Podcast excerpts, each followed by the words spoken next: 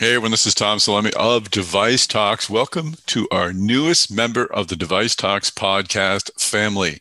It's called Medtronic Talks. Our constant search to find new ways to bring you insights in the medtech industry led us to the fine, fine folks at Medtronic. They've agreed to make their senior leaders available to us and to you. In each episode, we'll discuss the opportunities and challenges facing one of medtech's clear leaders so you'll have an inside view on what makes Medtronic go. We'll ask the questions, Medtronic will provide the answers, and our great network of sponsors makes it all possible. So sit back, hop on a treadmill, take the dog for a walk, whatever whatever you do when you listen to a great podcast, and let's listen to how Medtronic is getting the job done. Let's go. Hey everyone, this is Tom Salemi. Welcome back to the Medtronic Talks podcast. Our guest today is Nina Goodhart. Nina Goodhart may have the best name in medtech. She also has a really great job. She is a senior vice president at Medtronic. She's also president of the structural heart and aortic business at the company. In this episode, we'll talk extensively about Medtronic's heart and valve business. We'll go over, over its entire portfolio and really discuss where Medtronic is making a difference here. We'll also talk about how Medtronic is working to improve access to quality care and uh, Nina discusses her role as co chair of the Medtronic Women's Network. So, far ranging conversation. Great to talk with Nina, who has uh, an interesting degree, at least to me. So, uh, I really enjoyed this conversation. Before we begin, though, I'd like to bring in Kevin Hartke. Kevin is the Chief Technology Officer at Resonetics. Resonetics is sponsoring this episode of Medtronic Talks. Kevin, Tell us about Resonetics. Resonetics is headquartered in Nashua, New Hampshire, with a total of 11 locations across the US, Costa Rica, Switzerland, and Israel. We have 1,500 plus team members with over 10% holding a technical degree. We are 100% focused on the medtech market and provide industry leading advanced engineering and manufacturing solutions in raw material, components, and subassemblies with a technology focus in thin wall stainless steel tubing and precious metal marker bands, laser processing, nitinol processing, metal fabrication, and smart device sensors. We provide additional services in complete device design and development and finished clean room assembly. And we also have an in house automated solution group which designs and manufactures all of our capital equipment. We'll hear more from Kevin Hartke a little later in the podcast. If you want to find out more about Resonetics, go to resonetics.com. Well, Nina Goodhart, welcome to the podcast. Thanks so much for having me. So I have uh, covered medtech for a long time. I said a lot on this podcast. It makes me sound really old, but uh, I have to say, I think your name is probably the best medtech name I've ever heard. Uh, any story behind it? No real story, but with a name like this, I'm not sure there was anything else I could have done but work in cardiovascular. That's very true. It's tough when you get typecast, but uh, you seem to be uh, seem to be working through it. So, I'd love to find your, your about a bit about your background and how you found your way into into medtech. And I was excited as all heck to uh, see that you have a, a journalism degree. Uh, I think you may be the first person I've encountered uh, with a journalism degree in this space. So, uh, tell me a bit about your, your path into the medical device industry. Sure. So, I do have a journalism degree from Northwestern. I then got my MBA from NYU. And when I think about my career path into med devices, really three parts. First part was consumer. So I, I, I left college and, and, grad school, went to work for um, uh, advertising agencies that focused in packaged goods and, and, consumer marketing. I then went to went on to do big pharma strategic consulting, and from there made my way to uh, Medtronic for uh, med device. Excellent. And did you ever have a, a journalism degree in mind, or were you just more interested in communications? I went in thinking I was going to write for the New York Times so you just never know how things are going to go. That's very true. That's very true. Well, great. Well, let's talk a bit about your uh, your business at, uh, Medtronic, the business that you you oversee. Uh, tell us a bit about the areas that you cover, and then we'll obviously drill down. And I can't wait to talk about TAVR and some of the other exciting spaces you're in. Yeah, so thank you. Um, so the big uh, the big business that I cover for Medtronic is structural heart, which is one of our fastest growing businesses within Medtronic.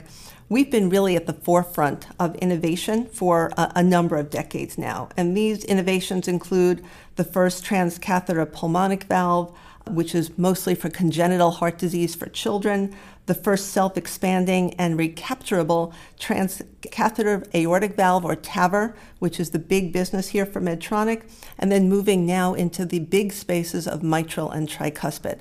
So if you think about the heart, it has four valves, and we essentially have programs in all four of those valves. That's excellent. All right. Well, let's uh, uh, let's talk a bit about the, the structural heart component. I mean, I, I think I had read that this is one of the fastest growing businesses in Medtronic. Tell us a bit about the the uh, the advances there that uh, that you're overseeing. Yeah, so you're right. Uh, TAVR, or, or transcatheter aortic valve disease, the program there is the fastest growing and biggest opportunity, I think, in all of medtech. This is a program that treats uh, severe aortic stenosis. So essentially, if you think about the aortic valve in your heart, if it gets uh, narrow and blood can't flow through, you start to have aortic disease and you may need to have your valve replaced. And so, since 2000, 2007, when the CoreValve was first approved in Europe, and then 2009 when Medtronic acquired CoreValve, we've been iterating on those platforms in order to really provide what we think is the best technology uh, in the TAVR space. Well, let's focus on uh, on the TAVR space. I want to I want to drill down into, into your you have a very broad portfolio in the space you've got several programs uh, can you kind of tick, walk us through bit by bit i know you had recent news on the on the Evolut uh, that we can talk about but uh, what are what are your various uh, products in that space so, in the aortic space, really, we have been focusing on what we call the Evolut platform. That's the newest platform that we have. The newest product that will be coming out, we're expecting to uh, bring that to market very quickly, um, is the FX valve, and that is as is a valve that is focused on ease of use, making it easier for physicians to uh, uh, be able to use that valve, deploy that valve, and provide what we call enhanced visualization so that you can really see what you're doing uh, for orientation and depth of the valve. And you've got several clinical trial programs going on in this space, is that correct? We do. We have a number of clinical trials. In the aortic space, we've got uh, the first trial that we're very excited about is a trial called Optimize Pro. And there we're really looking at how we think about pacemaker pathways there are very often a patient with aortic disease who receives a TAVR valve may require a pacemaker. What we're looking at is can we provide a technique that physicians can use that's called cusp overlap? Can we use that technique to bring down the number of pacemakers, to bring down the rate of pacemakers? And so that is a trial that's currently enrolling. We also have, we're very excited about a new trial that we, have just started called the SMART trial. Mm-hmm. And this is really the first head to head trial in the TAVR space. And here we're really looking at the, um, the clinical question of which valve is best for which patient. And when we think about patients, a number of patients have what we call a small annulus. And so we want to make sure that you have the right valve for these patients. And so we've got this head to head trial with, uh, with Edwards Lifesciences. Their valve is called Sapien. And so we've got a head to head trial with the Sapien valve to take a look at whether or not Evolut performs better in these small annulus patients. We believe that it does. We also believe that women primarily have a small annulus. And so we think about 80% of the patients in this trial will be women, which means we'll get really strong data on what's an underrepresented population uh, in clinical trials. What went into the the the decision, or talk a bit about the decision to do the head-to-head trial with Sapien? That's that's not common, not seen often in, in medical devices, um, at least as far as I know. Is why was that necessary, and and what is that? Uh, how do you sort of put a program like that together? No, you're exactly right. It's not very common. Like I said, this is the first head-to-head right. trial in the TAVR space, right? And so, no, you're absolutely right, though. But what we started to see was that there was clinical equipoise around this. Physicians were really starting to think about which valve they should use. And because there's no head to head data, it was really hard for them to make that decision. So we had a number of physicians coming to us asking us whether or not we would think about a head to head trial, especially in this very critical patient population.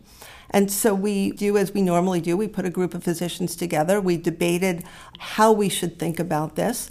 We thought about the fact that this is not done very, very often, but we thought that the question was so important that it would be a really good idea to do something different in this space and really prove, I believe we will prove beyond a shadow of doubt, that the Evolut platform is really the best technology for these patients with a small annulus, especially for women. Interesting, interesting. So, talk a bit about the the space in general. I mean, we saw Abbott move in. Uh, obviously, a few uh, few companies have moved out, but th- this is an area that's getting more attention, more competition. I'm sure this a study like this uh, may not be the first time we see this, but but how how competitive is this space getting, and and what do the new players uh, mean mean to you? Uh, one of the uh, established competitors in this space. We're going to take a quick break from this conversation to bring back Kevin Hartke, Chief Technology Officer at Resonetics. Kevin, how does Resonetics help companies in the R&D space? And what has your company done to support the work of developmental engineers? Yeah, Tom, we offer development engineers access to our Lightspeed Lab.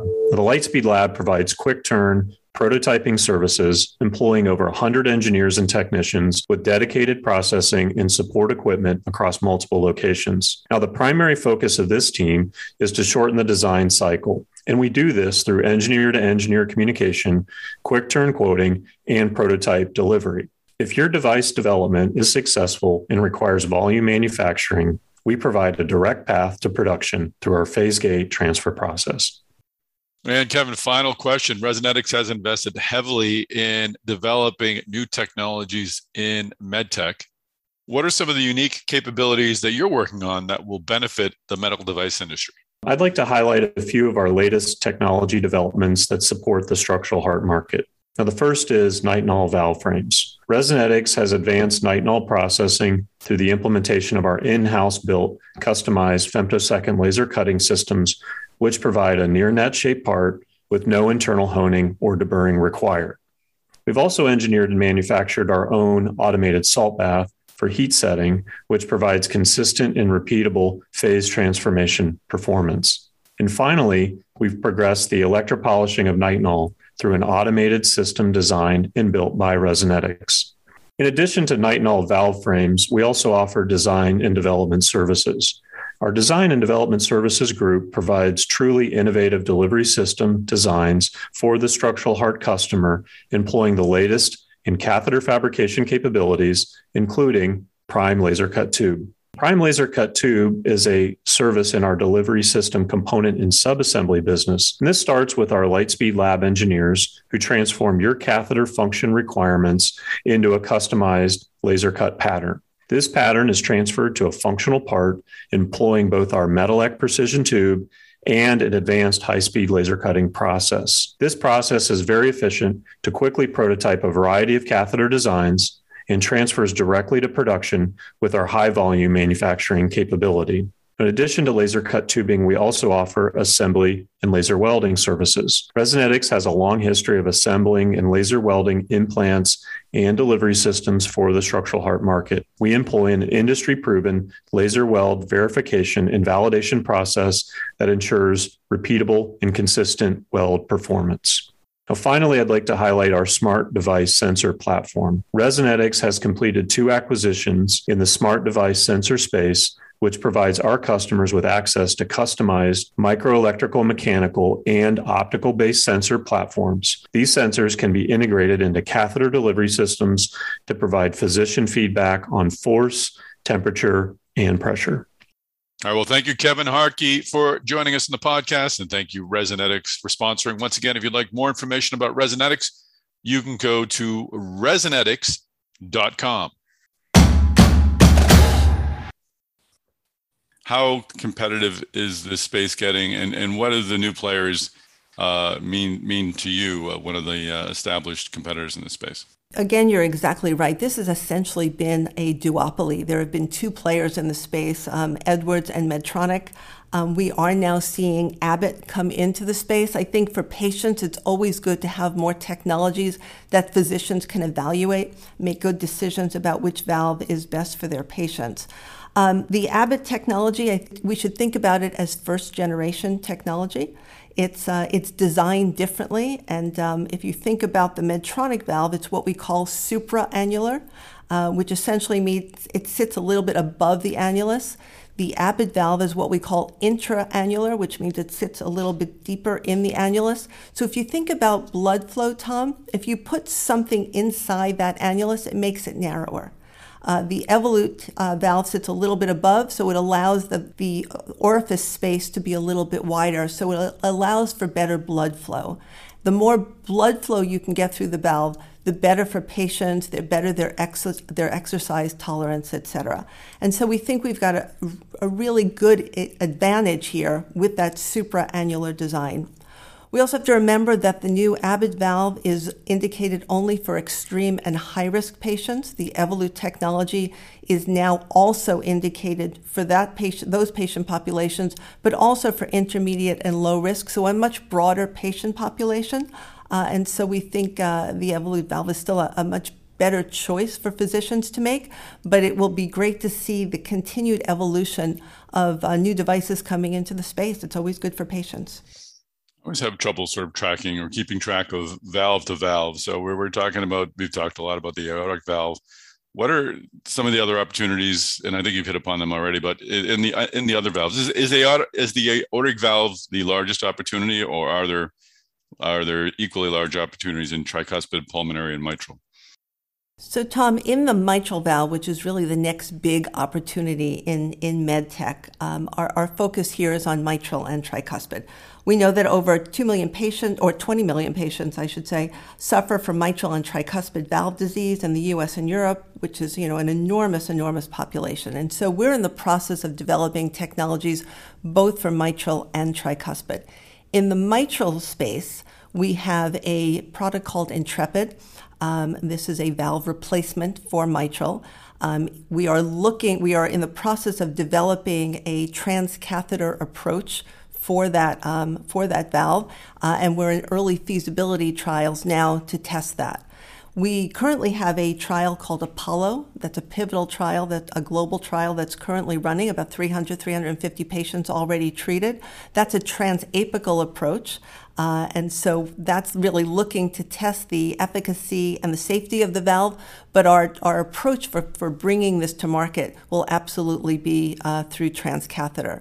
In the tricuspid space, again, we also have an early feasibility trial, also looking at that same Intrepid valve in that tricuspid space. Uh, right now, there are no, there really are no options for patients with tricuspid disease. So it'll be exciting to see whether or not we can bring a, a technology forward that can really help these patients. And how many of these valves could be delivered in a in a transcatheter fashion? The goal is to have all of them delivered through transcatheter. The, the entire market is moving to transcatheter. And so we, uh, our goal is to make sure that all of our valve programs, all of our, our valve technologies are able to be delivered uh, through a transcatheter. So in our pulmonic program, those valves are delivered uh, through transcatheter, TAVR, of course, transcatheter, and now we're doing trials uh, in mitral and tricuspid to bring transcatheter technologies to the market. In the mitral space, we're also looking at repair technology. So if you think about mitral, you have the opportunity to potentially repair a valve or, if needed, to replace a valve. Um, because the space is so complicated, we've really been focused on what we've called this toolbox approach to bring multiple modalities into the market. And so on the repair side, we have a, uh, a research development partnership with a company called the Foundry. They're very well established in mm-hmm. this space, uh, and they are working with us to develop a, um, a new repair technology. The goal for that technology, of course, again, also going to be transcatheter, but we're also looking to see whether or not it can be as safe as the current product on the market, to be um, even more effective than the current product on the market, and to give physicians what we call uh, room for intervention. So, right now, Abbott has a product that once you repair uh, the mitral valve, the only other thing you can do is to send that patient to surgery. There's no opportunity for re-intervention. So with the, the technology that we're in the process of, of creating, you will have that, um, that opportunity. So uh, that is, again, in early feasibility trials, and um, we're, we're very excited about seeing what that will do. I'd love to follow up on the uh, on the work with the Foundry. Is it, this is the Half Moon project that that you developed, and uh, how did this relationship come together? I mean, traditionally, a larger company will obviously uh, track a, a, an early stage technology, a startup. You may invest. Uh, you may even have a membership uh, representative on the board. This sounds a, a lot more uh, connected than than any of those. How did how did you come to decide on this approach? And, and please describe the the relationship a bit. Sure. So, um, because structural heart is such a large program, we have essentially had three approaches to our research and development. We have the work that we do organically, what we use our own engineers to help us create and develop. We look at small companies that we use as incubators to help us uh, create new technologies where appropriate. And then we've looked at, at research and development partnerships like we have with the Foundry. We've known the Foundry uh, well, so they have worked with us um, on renal denervation, another uh, technology, of course, that we have here at Medtronic. And so, as we were thinking about how to create this new repair technology, we thought that they would be really great partners. They've got deep, deep experience developing technologies in the mitral space, and given our very close relationship with them, on other working technologies, we thought that this would be a great partnership, and I have to say it's it's proven to be just that. And, and what do you think the outcome looks like? Uh, do you are, are, they building the product for you, or do you acquire the product if it if it goes to if it, if it becomes what you hope it'll become? We have an investment. We've made okay. the investment with them. We're working very closely with them, and then we will have the rights to that product. Very cool. Excellent. Do you see yourselves entering into similar agreements with other entities or perhaps another agreement with, with, with the Foundry? Is this a, a, new model? It is a new model, um, and we're liking it very much. So it's we, uh, we're looking very closely at whether or not there are other opportunities to do something very similar it's an exciting program, and uh, yeah, the, the Foundry folks are the best. So uh, I'm looking forward to uh, to seeing what becomes of that. Uh, before we let you go, I, want to talk about a, a few uh, issues, I guess, aren't directly directly related to your oversight of the uh, structural heart business, but more in your your efforts to encourage women to take leadership positions in medtech, and I assume elsewhere as well. What what's what else are you doing, or what are you doing in, in that space? What what efforts are you involved in? So, as you probably know, Tom, Medtronic's had this very significant focus on diversity, engagement, and inclusion. Um, I have the privilege of, of co chairing the Medtronic Women's Network. Um, the Medtronic Women's Network, or MWN, has about 20,000 members, so um, extraordinarily large, really focused on gender equality and empowerment of women. We are focused on areas like retention and recruitment of women across all of our functions at all of our levels, focused on development and promotion of women, uh, really focused on ensuring that women's voices are heard in specific policies for Medtronic, things like return to office and future of work and ensuring pay equity. And so given the size of this network, we've got this really strong and powerful voice that we use to help Medtronic really think about the perspectives of women as they're making decisions about the organization. That's terrific. Now, looking through the, uh, just scanning uh, the website for the Medtronic Talks podcast and the pictures we have, and it's uh, it's a, a, really strong representation for the women leaders at at Medtronic. Uh, the reorganization, really, I think that did you get a sense that as it was done, it really elevated women into uh, into these these uh, these head of business operating unit business positions. Do, do you feel like the the reorganization really uh, boosted that effort? I think the new operating model absolutely helped um, women move into new roles um, all across Medtronic. We have a number of women presidents at Medtronic, which mm-hmm. is fantastic.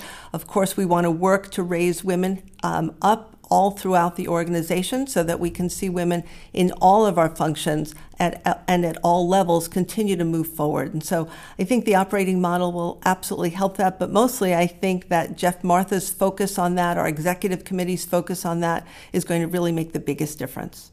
And Nina, the final issue I wanted to ask you about is just uh, healthcare disparity. It, w- it would seem that that structural the structural heart business uh, is a is a business in which this is, I mean, this is critical if people are unable to get the healthcare they need. Uh, what is Medtronic doing in in, in that area to uh, to help ensure that that folks have access to uh, to the, the this great technology, other other technologies, and folks who need uh, help for their for their medical issues? You know, in structural heart, we've been looking very closely at, at, racial disparities and healthcare disparities in aortic stenosis in particular, wanting to ensure that patients had access to these incredible technologies. We know from all of our data that these underserved communities have had less access, so we're in the process of developing pilots. We currently have four, what I'll call grassroots pilots across the U.S really looking at how can we better identify patients, how can we improve referral channels, and how can we make sure that our underserved communities, especially our communities of color, get to a referral physician, get to a valve clinic, and, and ensure that they get the technologies that, that they need and deserve. And so we'll start with these four pilots. Our intent is to expand them as we go and really work to make sure that everybody who needs a, a TAVR procedure, a mitral procedure, a tricuspid procedure, or a pulmonic procedure for that matter, uh, gets one. And so excited about this work and um, looking forward to expanding it. Fantastic. We're working on a lot of uh, important projects over there, a lot of great technology. Uh, I really do appreciate your taking some time to uh, to share your story and their stories uh, on the podcast. Well, Tom, thank you again so much. Well, that is a wrap. Thanks so much for joining us on this episode of the Medtronic Talks podcast. It's great to have Nina Goodhart here. It's wonderful to have Resonetics as a sponsor of this episode. Thank you so much to both. And thanks, of course, to you, our listeners, for continuing to tune in. If you haven't already, please do subscribe. We're on every major podcast application. Google, Spotify, Apple, Amazon, etc. We'd also appreciate it if you would share this podcast on social media. Let your friends and colleagues know about it. And if you do, I'd love it if you would connect with me. I'm on LinkedIn, Tom Salemi of Device Talks. I'm also on Twitter at MedTechTom. You can find this in past episodes of the Medtronic Talks podcast on devicetalks.com. You'll also find information about our many meetings and other great content. So go to devicetalks.com. Finally, please do give us a ranking or comment on your podcast applications. It's a great way to help the podcast, to help other people find us, and of course, listen. That's it. Tune in next time. We'll have another great episode of the Medtronic Talks podcast waiting for you.